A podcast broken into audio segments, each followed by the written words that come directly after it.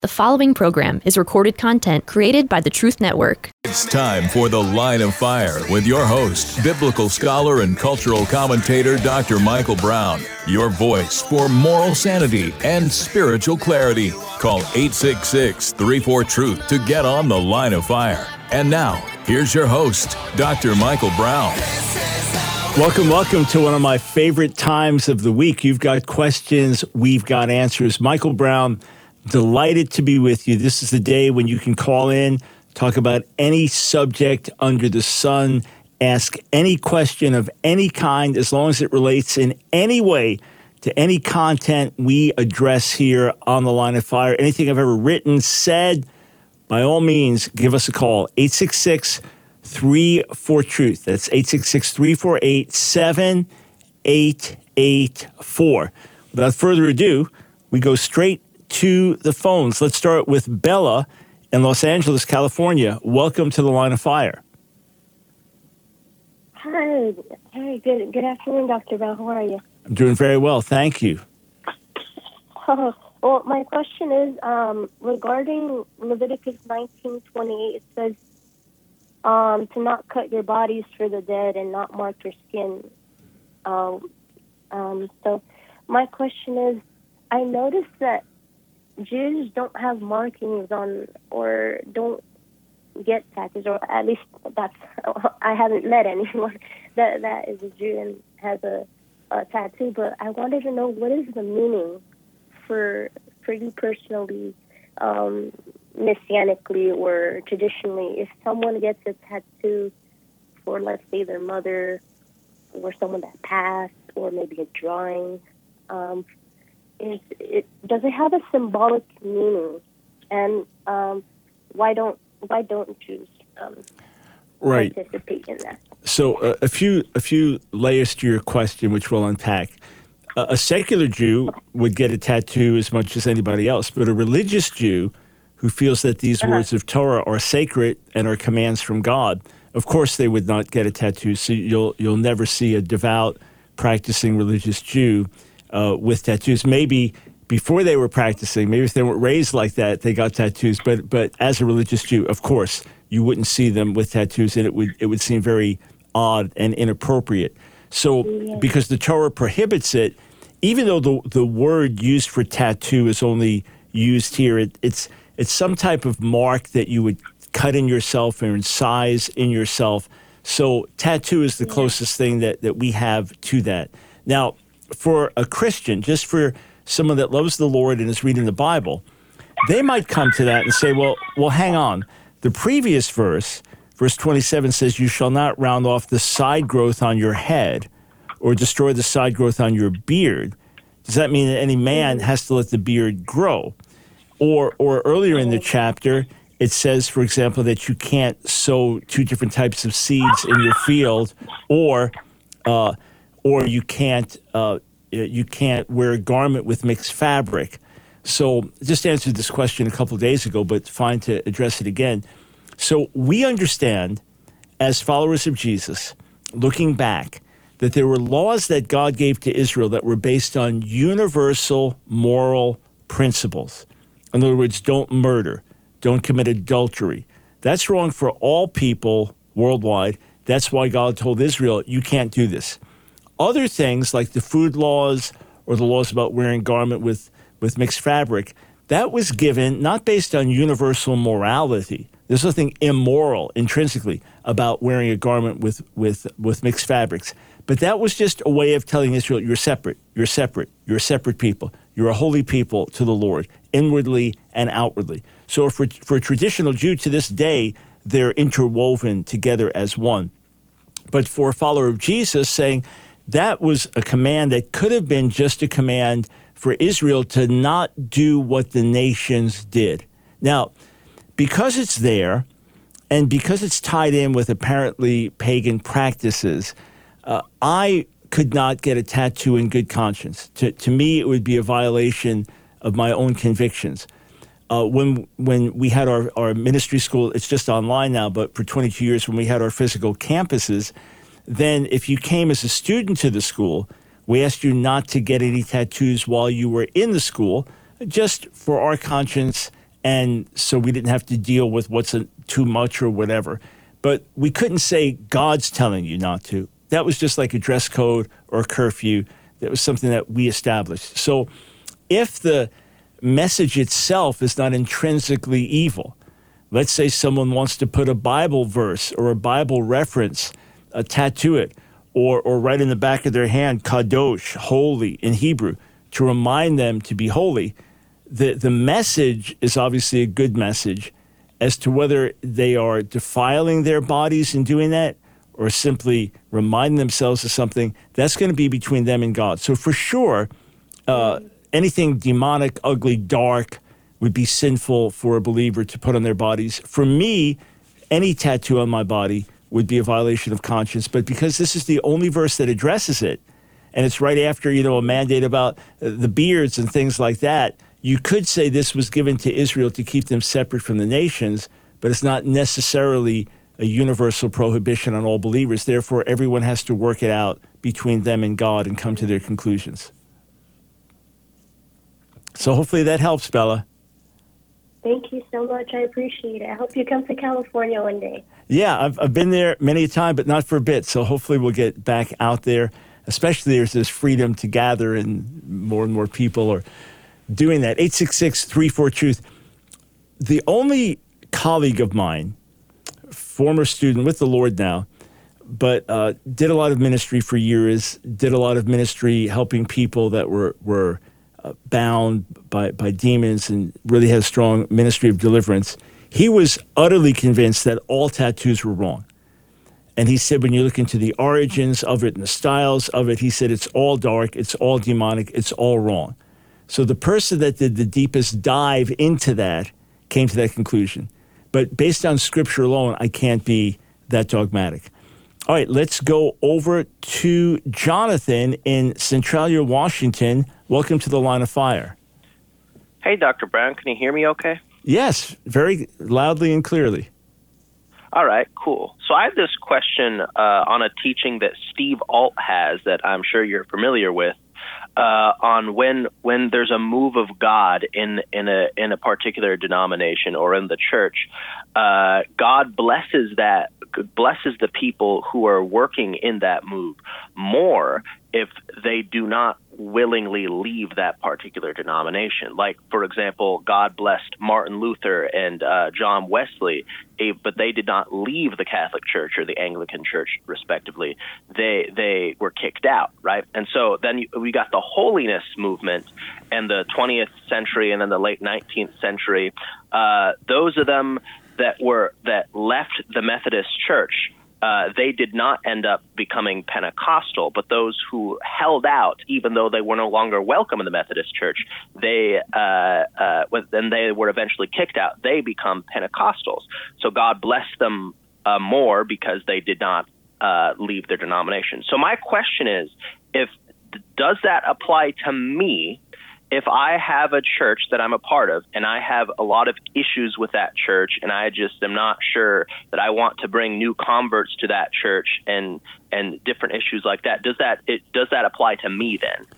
All right. First, I do not believe that that was the intent of Steve Alt's teaching. Steve, a colleague of mine for what, about 25 years and one of the key teachers in our ministry school for many, many years. Those that want to take his amazing classes can still do it online fireschoolofministry.com. Fireschoolofministry.com. So let's step back and, and look at the larger issue. If people really love their the body that they're part of, respect the leaders, want to see positive change come within the system, but ultimately it cannot come, so they are pushed out. Well, what, what may be behind the blessing that follows them is their attitude. In other words, they wanted to honor, they wanted to help, they wanted to, to build within their own heritage, but were not allowed to. So they weren't rebels by nature. They were not trying to tear some structure down and do damage to it. Rather, when they were unable to bring about change, when the systemic corruption or sin or doctrinal error or strongholds, when those were too deep, they were then pushed out. So part of the reason for for Steve Alt's uh, argument here could simply be the, the attitude of the heart, right? That, that they weren't rebels, that they weren't out to hurt, that their goal was to build up, not tear down. But when the system said no to them, now they were pushed out. And then once they're out, then there was much more freedom to be who God called them to be and do what God called them to do. So that's very different than just being a member of a congregation. Uh, you are not there to change that local church. Otherwise, you'd be put in, in leadership. You'd be the ones leading the way. Just like the child is not called to lead the parents, well, what if the, the parents make a mistake? Well, then, then it doesn't mean everything the parents do, is, is perfect. The same way with church leaders. Doesn't mean everything church leaders do is right or perfect. So, what if you're there and you have a lot of issues with what's being taught? And these are core values of the church. In other words, this is not like, hey, we're on a journey, we're studying this together, we're praying, we're looking for insight, let's go on the journey together. No, if, if these are things they teach, they preach core values, and you differ with them to the point that you would not want to bring a, a new believer there, then by all means, that's not the right place for you. And, uh, you know, you might meet with leaders one time and say, hey, I have got differences on A, B, C, D, E, and I'm uncomfortable here. Are these core values to you? Or you, these things you really feel are important to teach and preach and that this is the direction of the church? If they say yes, then with respect to them, you don't want to be the dissident fighting you don't want to be the one that's always trying to push against them. The right thing to do to honor them and to get nourishment for yourself and to find a place where you can effectively serve is to go among others that believe as you believe. This way, there's not contention. This way, you're not frustrated every Sunday. This way, the leaders don't have to wonder are you for us or against us? So, it's different when there's a battle for the direction of a movement and you're trying to help your, your church, your denomination, your heritage, and then ultimately people say no to it, then you have to move on. It's other thing being a member within the body. I would strongly encourage you, if you could not bring a new believer there, unless God's trying to tell you there are things that are in your own life that need to change, right? Then I would definitely, with all respect to the leaders, honor them, bless them, seek to be released with blessing.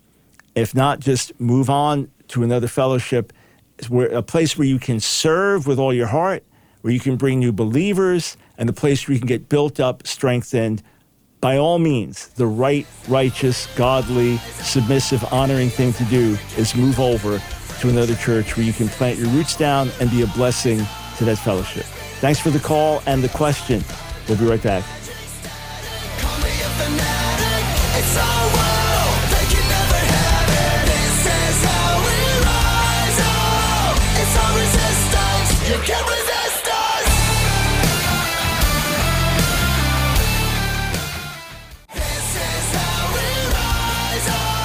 It's The Line of Fire with your host, Dr. Michael Brown. Get on The Line of Fire by calling 866 34 Truth. Here again is Dr. Michael Brown.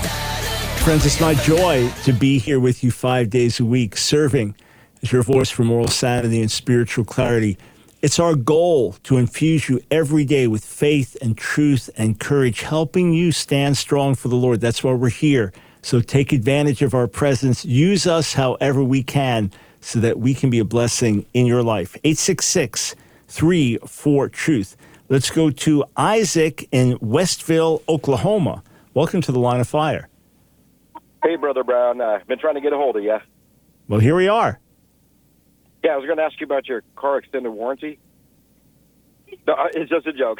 yep, yep. Go ahead. okay, so according to uh, Galatians 5, yeah, it says that if we are by the law, referring to the law of Moses, then we're sinning. So is tithing technically a sin because that's a Mosaic law, or do we do it by charity like this required from us in the New Testament? Right. So what Galatians is dealing with is not saying you can't do anything that's written in the law of Moses. But if you say that in order to be saved, you have to be circumcised and obey the law of Moses in order to be saved, then you're preaching another gospel and have departed from grace. But that's a, a, separate question from does the New Testament mandate tithing? I do not believe the New Testament mandates tithing or requires it, but for sure, the New Testament calls for systematic giving. The New Testament calls for generosity. The New Testament even calls for sacrificial giving, and at the very least, proportional giving, which basically says a tithe is a great place to start.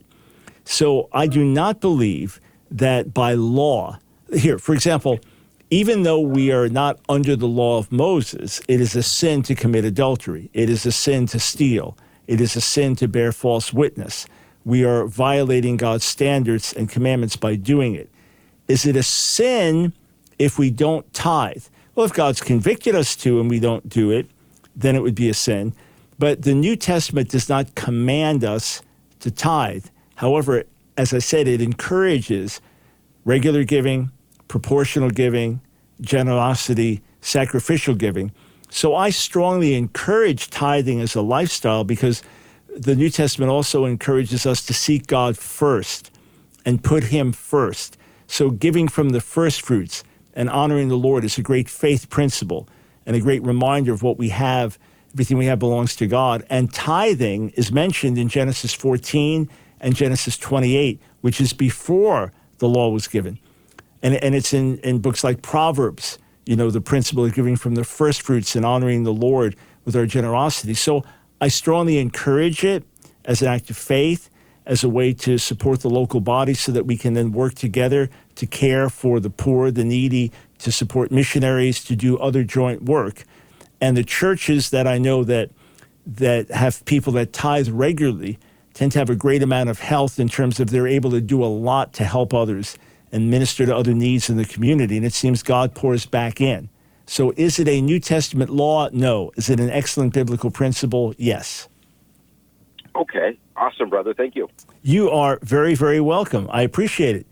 866 348 7884. Just want to alert you as I'm looking at my screen. We've got a couple of lines open. Great time to call. I, I normally don't say that during the show, but Friday we alert you because often we have no lines open for the entire show. So great time to call now. Let us go to Isaiah in Ocala, Florida. You are now on the line of fire. Hi, Dr. Brown. Hey.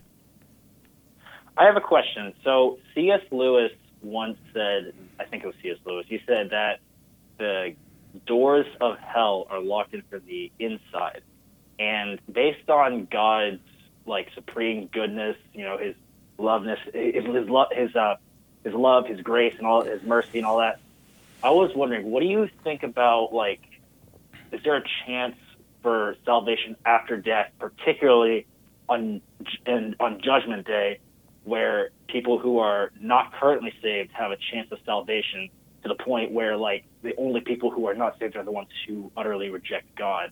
Like even for example, even people like agnostics who are like they don't believe in God, they're not sure, or atheists, they're not sure, but they're they wouldn't resist God if they knew.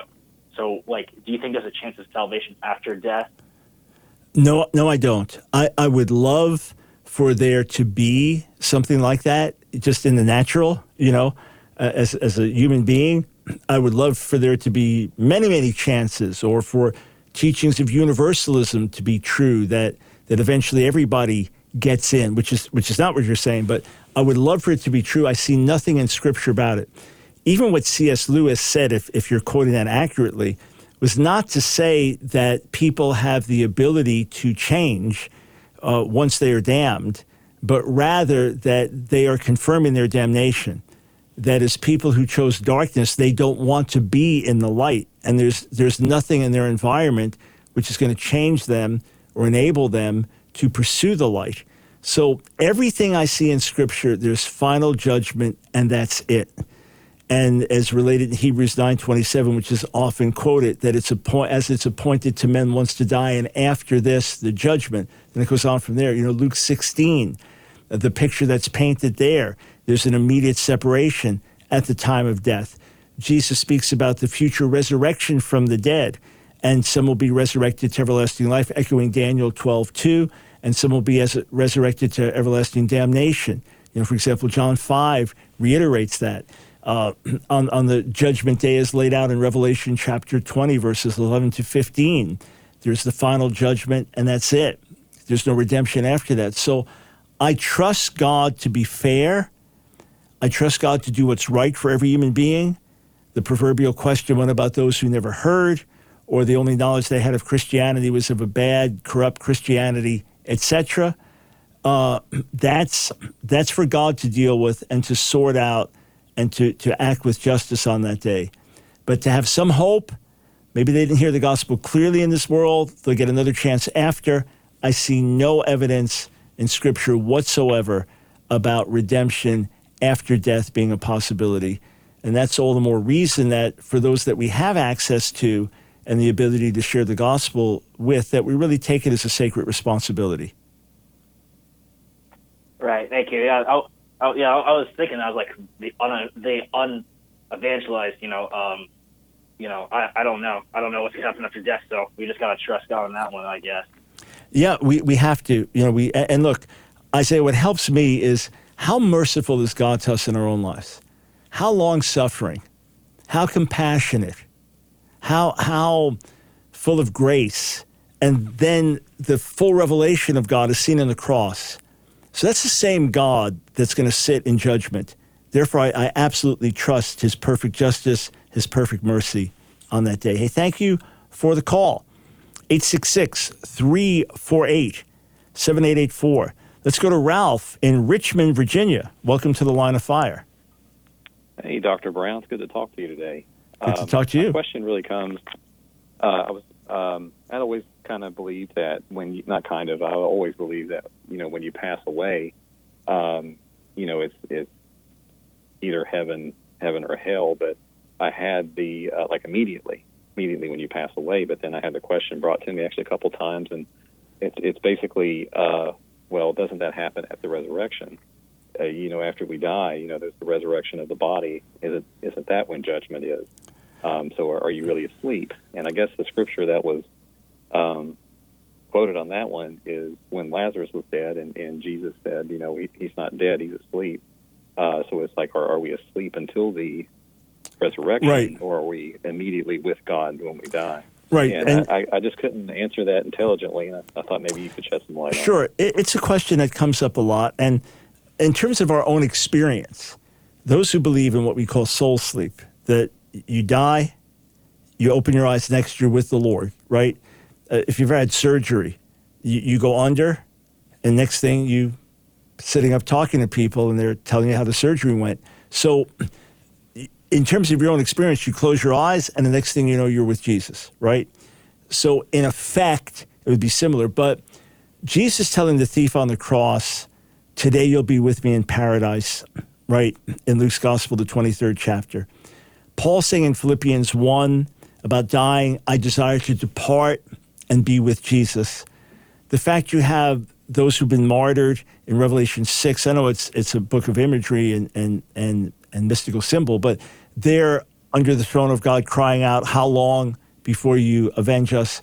The fact that you have Luke 16, immediately upon death, is separation, the righteous from the wicked in a conscious way the fact you have 2 Corinthians 5, Paul speaking about being absent from the body is present with the Lord. But what we really want is not just to be present with the Lord, but clothed with our new bodies. Clothed. So the ultimate hope is the resurrection. But my understanding of Scripture is the moment we die, we're immediately in the presence of the Lord or separated from Him. And then on the final judgment, then those, it, it says in Scripture that, that hell will be cast into the lake of fire. Those who have died, separated from God will be cast into the lake of fire.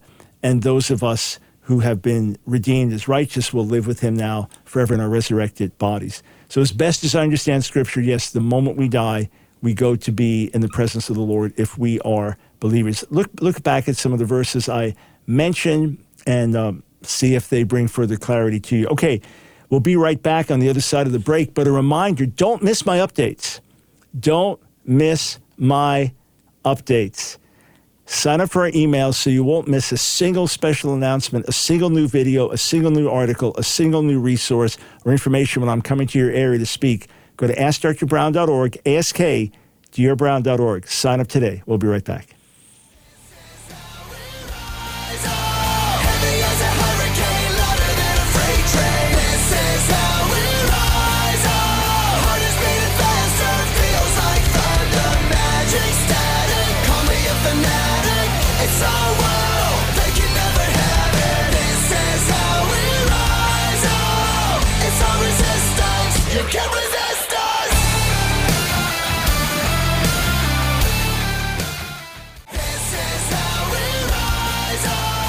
The Line of Fire with your host, Dr. Michael Brown. Get on The Line of Fire by calling 866 34 Truth. Here again is Dr. Michael Brown. Welcome, welcome to the broadcast, friends. Michael Brown, delighted to be with you. You've got questions, we've got answers. 866 348 7884. Let's go over to Jonathan in Wilmington, North Carolina. Welcome to the line of fire. Hey, Dr. Brown. Um, I had a question out of Revelation 21. Verse Mhm. 1 says, And I saw a new heaven and a new earth, and the first heaven and the first earth had passed away, and the sea was no more. Now, I've heard there are kind of two interpretations here. Um, the sea is no more. If you look back to Isaiah 17, 12, Woe to the multitude of the many people which make a noise like the noise of the seas, and the rushing of nations that make the rushing like the rushing of mighty water. And in Revelation 17, uh, verse 15, it says, Then he said to him, The waters that you saw where the whore is sitting are peoples, crowds, nations, and languages. And in Revelation 13, it says the Antichrist comes out of the sea. So when it says the sea will be no more, is it referring to, because, you know, this happens after Christ comes back, after the tribulation, after the thousand year reign of Christ, uh, right before this, the end of uh, 20, death and Hades are cast in the lake of fire with everyone whose name is not found in the book of life. So is this referring to no more sea being no more people that are sort of in rebellion against God, striving against God, or is it that there's no more sea because we won't need the sea because as life-based organisms or water-based organisms, we'll have God to sustain us and won't need it. Uh, which do you tend to lean? Choice three there'll be no more sea because the sea represents wickedness and chaos in the Bible. Uh, the, the Hebrew word for sea, Yam, was a Canaanite deity. Uh, that's why creation, God causes the seas to come into one in, into specific locations. You know, they become seas because otherwise things are out of control. At, at creation, in the book of Job, God stops the the proud waters of the sea. You can only go this far. Uh, that's why Jesus rebukes the storm at the sea. So the sea represents the powers of chaos and darkness in, in Scripture and even in the ancient world. If you read on to, to chapter 22, outside the gates of the city, it speaks of the ungodly. So even though it's symbolic, I, I don't believe they're ungodly people, you know, wicked people immediately outside the gates, but it does speak of their ongoing existence. So it doesn't, doesn't mean that the wicked will be no more but it means that the sea, which symbolizes wickedness or, or chaos or rebellion or, or, or uproar, that will be no more. But you will have a river of life, right? So you'll still have water. You'll have a river of life, even with trees with healing leaves that are spoken of um, in the last two chapters of Revelation. But the sea being no more, uh, I do not believe it's speaking about people, but literally there, there won't be sea because of what it represents in the Bible.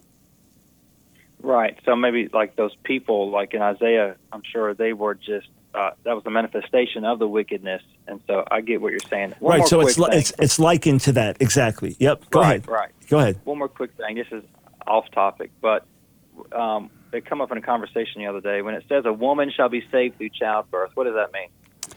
Right. It's a very controversial verse in in um, in First Timothy, the the second chapter, and you could think, oh no, we're we're all under this curse, you know, women, etc., the curse of Eve, because Paul goes back to referencing Eve. So there are several different interpretations. One is that they will be kept safe through childbearing. In, in other words, even though a curse was pronounced on Eve, there's a curse on Adam, curse on Eve, curse on, on the snake, that even though there's a curse, don't worry, God will keep you safe through childbearing. That's that's one of the the interpretations which is given, which is the it's not the most common, but the one I prefer. Uh, another is that they'll be saved through childbearing, that women will somehow earn their salvation by having babies. Obviously, it can't mean that. The other one that's popular is that they'll be saved through the childbearing, namely through Jesus coming into the world as a child, is the way that salvation will come, which seems a bit redundant, but it's it's widely accepted uh, as well. But to me, the best understanding is that they'll be saved, meaning kept safe through child childbirth. Remember how many women in the ancient world and in different parts of the world to this day will die in childbirth.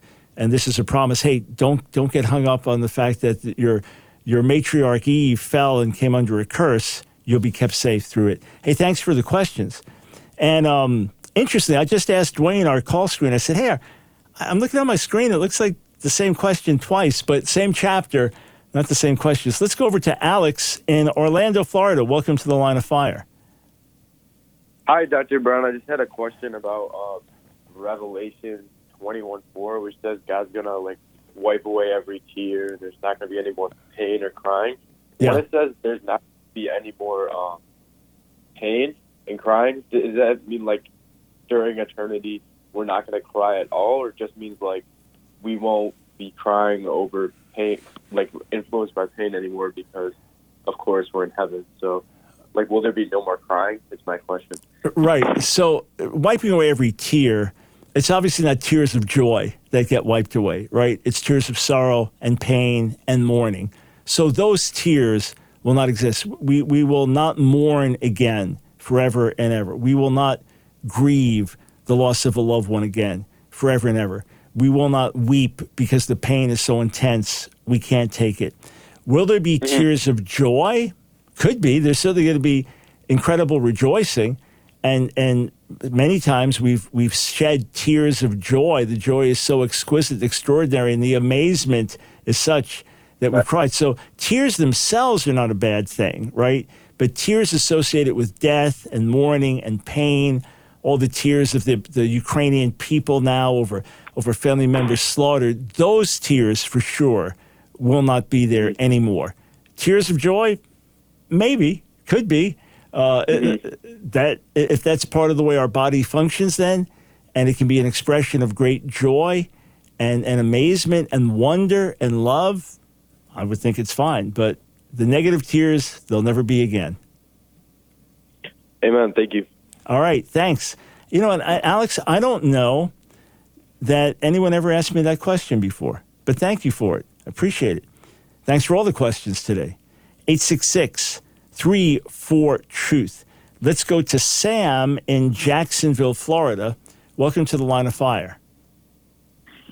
Hey, Dr. Brown, thank you so much for taking my call. Sure thing. Um, for sure. So I, uh, I'll keep it brief. I am a uh, minister in the United Pentecostal Church. Still love your show. Still listen. I know we have differences theologically, but the one thing I wanted to call in and ask about was specifically baptism. Mm-hmm. So in in Matthew, when Jesus gives the example of baptism, Father, Son, and Holy Spirit, he says, baptize them in the name of the Father, Son, and Holy Spirit. Well, obviously, Father, Son, and Holy Spirit is not a name, more of a title. And my simple question is this why fight back so hard on Jesus' name baptism when it is the only actual example we are given of baptism in the New Testament? Mm-hmm. Right. So, first, I know that Jesus is not the name of the Father. I know that for a fact, scripturally. Jesus is the name of the Son, and Jesus is not the name of the Holy Spirit. I know that explicitly through an abundance of scripture. So, it cannot mean baptized in the name of the Father, Son, and Holy Spirit. The name of the Father, Son, and Holy Spirit is Jesus. I know that can't be. I also know that name can be used more broadly, as for example in Isaiah 9 6 or 5 in Hebrew, and his name will be called, and then it's Pelio Etzel Gibaravi Ad Sar Shalom. It's this lengthy, wonderful counselor, mighty God, Father forever, right? So name can be used in this extended way just the same. So that's perfectly fine. So say the name of the Father, Son, and Holy Spirit. Yes, so that's the formula, that's the extended name by which it's done. So that comes first of the lips of Jesus. Second, when I get into Acts, I find numerous different formulas in the Greek. I find being baptized into Jesus, into the name of Jesus, upon the name of Jesus. Why not just use the same formula the same way? And, and the, answer, the answer is because they have different meanings. There's being baptized into the body of Christ, which Paul writes about in 1 Corinthians 12. There's baptized upon the name of Jesus, which probably means is the person being baptized is calling out to Jesus for salvation. And then the earliest teaching that we have uh, out, outside of the New Testament that deals with this directly in, in the Didache explicitly talks about baptism. And here's what you say in the name of the Father, Son, and the Holy Spirit. So that's sufficient for me. I do not say that if you were baptized in the name of Jesus and that formula was used, that you're not saved. I know there's some that will say you must be baptized in that formula or you're not saved. I, I would imagine that's not your position. So I'm not saying you're not saved by being baptized in the name of Jesus.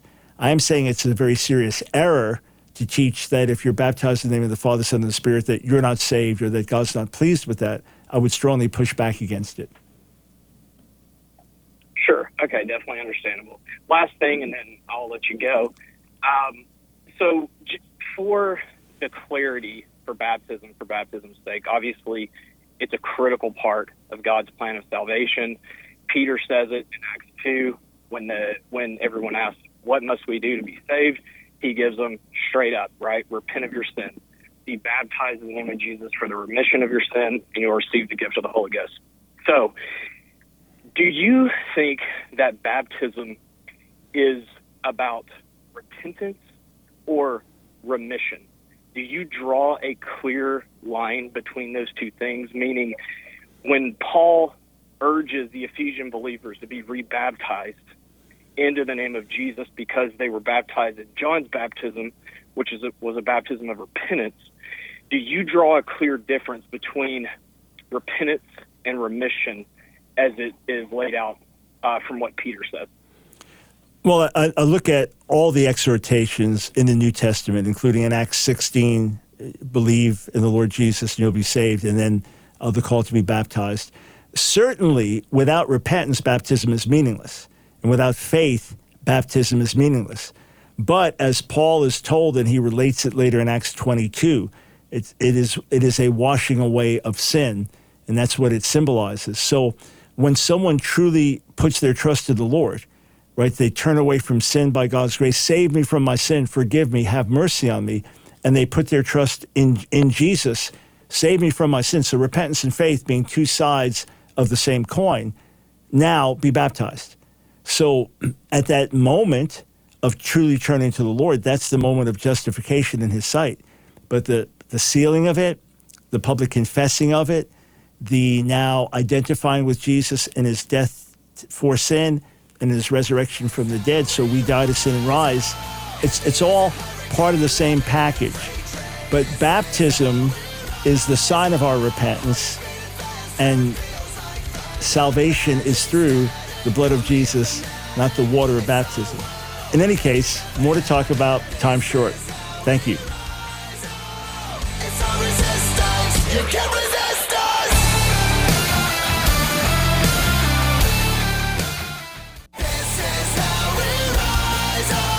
It's The Line of Fire with your host, Dr. Michael Brown.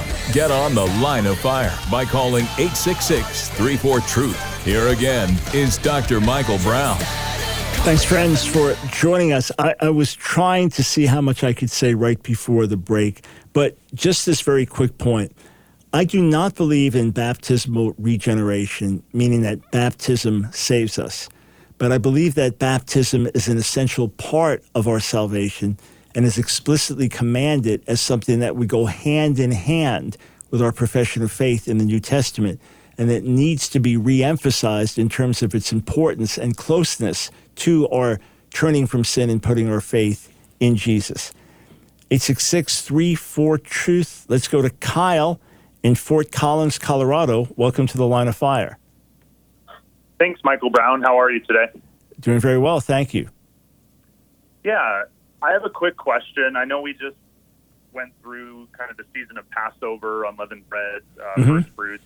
So my family has been studying this just in light of Jesus being the fulfillment of the law in these feast days specifically. And and what my question has to do with first fruits specifically, where in Leviticus 23 verse 11, right at the end, it talks about how the priest would wave the first fruit yeah. on the day after the Sabbath.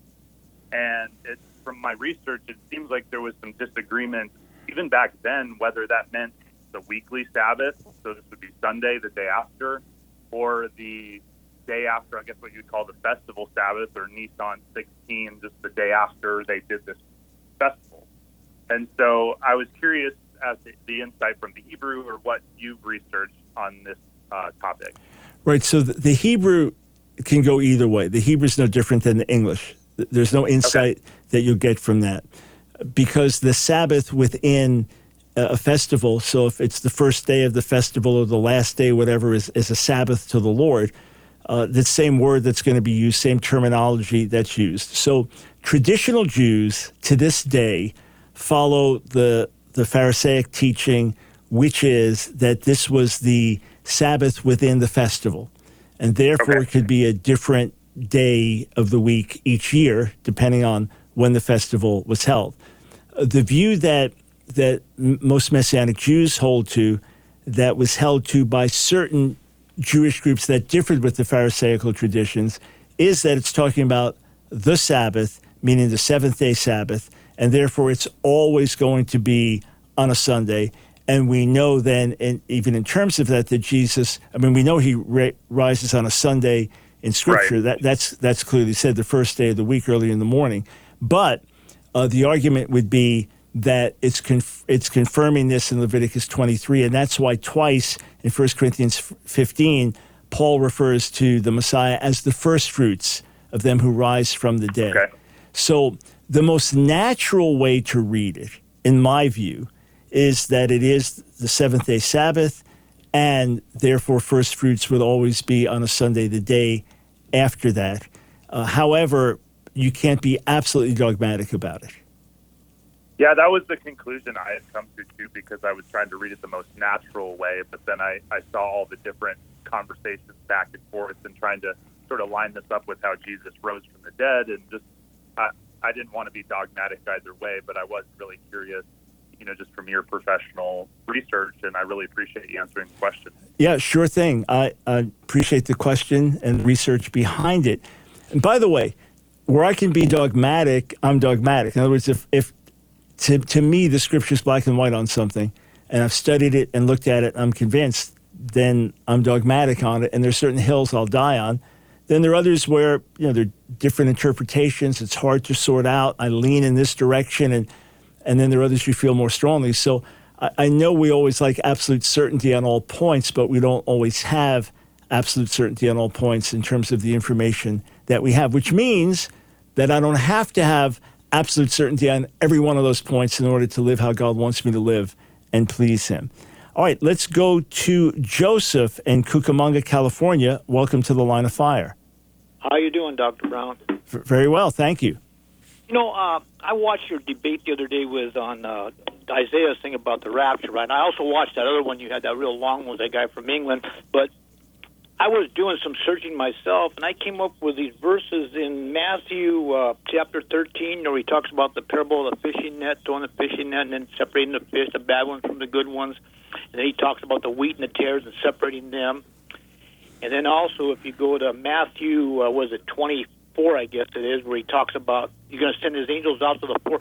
Now, if there was a rapture, why would he have to do that? Can you use these verses in context of proving the fact that there is no rapture? You know, you, are you familiar with those verses? And Yeah, yeah. So, so Matthew 13, that's that's a passage that's interesting, and I think I mentioned it briefly when I was on Isaiah's show, Isaiah, uh, Isaiah Saldivar's show, that it, it says there that first God will remove the wicked. He'll remove the the tares, the weeds, right? Right, right, right. And they'll be cast into to the the fire, uh, the fire, and then the righteous will rejoice.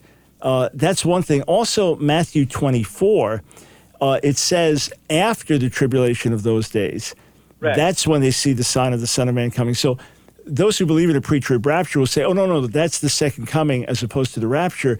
But that's the very same language that's used ab- about the rapture that he comes, that there's a gathering of his people together. For example, Second Thessalonians two one. Paul uses some of those very same words. The coming of the Lord, right, are being gathered together to him. And then he explicitly puts that coming in the chapter after the revelation of the Antichrist when Jesus comes to destroy the wicked. Something that's useful, Joseph, is to just read through Matthew 24 and say, isn't this talking to believers the whole way through? Isn't it, where does it shift to different groups of people? Well, these are just the Jewish disciples versus the believers. It could be believers at different times, you know, first century and the final century, but you don't have a group where one's taken out, the other's let, now comes back to this other group. So it really doesn't work like that. So, yes, I do believe that, that rightly understanding these verses in context also does argue against a pre trib rapture. Hey, thank you, sir, for the call. Appreciate it. All right, we've got a little time left. Let's go to Angela in Alexandria, Virginia. Welcome to the line of fire. Hi, good afternoon, Dr. Brown. Thank you for taking my call. My joy. Okay, so this question, I guess, would kind of be a follow on with an earlier caller and um, being, you know, able to explain about the death of a believer, where they go. Yeah. Um, th- th- so this has to do with, of course, um, King Saul and uh, First Samuel 28 with the, you know, uh, Saul and the medium uh, at Endor and calling up Samuel, which who's dead. So it's like, what is that going on there? Is that actual Samuel? Um, so where, where was Samuel? I mean, is he in paradise, or, or, or can you like you know expound more Right. on that? Yeah, um, yeah. So passage? it's it's a really debated passage for Okay. good for good reason, right? Uh, I believe it actually was the spirit of Samuel. Why do I say it? Because the witch was shocked to see it. She, Right. she didn't think she could really do something like this, and was absolutely shocked to see. Oh no, that's that's that's the the spirit of Samuel. So I believe it was him. Others say no, it was just a deception. It was a demonic deception, which is possible. But I think it was really him. So that's the first thing. Second thing, where was he? Well, was he just sleeping in the grave, waiting for the final resurrection, and he was disturbed from his sleep? It could be, but I don't even see it saying that. You could say, and, and many have argued this, that before Jesus died on the cross and rose from the dead, that the righteous were, were in a like in a holding place. You die in your, you know, Abraham's bosom, that picture from Luke 16. They're kind of in a holding place, waiting for Jesus to come. When he dies and rises from the dead, he then brings the righteous with him to heaven, which is now opened through his blood. Others would argue that. Others would say, no, no, immediately upon death, Old Testament believers went into the heavenly presence of God, and and and Samuel's spirit just was sent back for this moment. We don't want to read too much into it because it's such an unusual account, and it's certainly not the norm. But to me, I, I do believe it was Samuel, and it, it does indicate that the spirit lives on after the body, and that's that's why the witch was so shocked. We just we don't want to read too much into the passage because it's an unusual passage, and it's possible that the whole thing was a demonic deception. You know, she's shocked. Maybe she uh, looked like Samuel, but just like at a séance, that you know, voices speaking and things like that. It's a satanic deception. But I th- Wow. personally, I think it was really Samuel. Okay. All right. Well, thank you. All right, you are very welcome. Hey, friends, I wish I had time to get to every call, uh, but remember, if you're able, the earlier in the show that you call, the better chance I have of getting to your call. I know not everybody's able, but if you are, that's the best shot. You say, "Ah, I finally got a chance. There's an open line. I called in." Also, remember that we do our best weekly to have a, a YouTube Q and A chat which we announce if you're a subscriber on YouTube, on our YouTube channel, that's ASKDR Brown, then as soon as a new video is posted or anytime we go live, you, you'll, get, you'll get a notice. So if you're not a subscriber there, just go over to YouTube, ASKDR Brown, type that in. You get to the channel, hit the subscribe button, and there's a bell. Bang, hit that bell button. This way, whenever we put out a new video, wherever I go live, you'll be notified about it. And this way, you won't miss anything. All right, friends, let me encourage you. We are in a battle. There really are demons. We live in a wicked world, and we've got this flesh to deal with. But Jesus is Lord, and in Him we overcome. And in Him, anything that comes against you for evil, as you honor the Lord and love the Lord, God will turn that for your good to become more and more like His Son. Be strong, be encouraged. Jesus is Lord.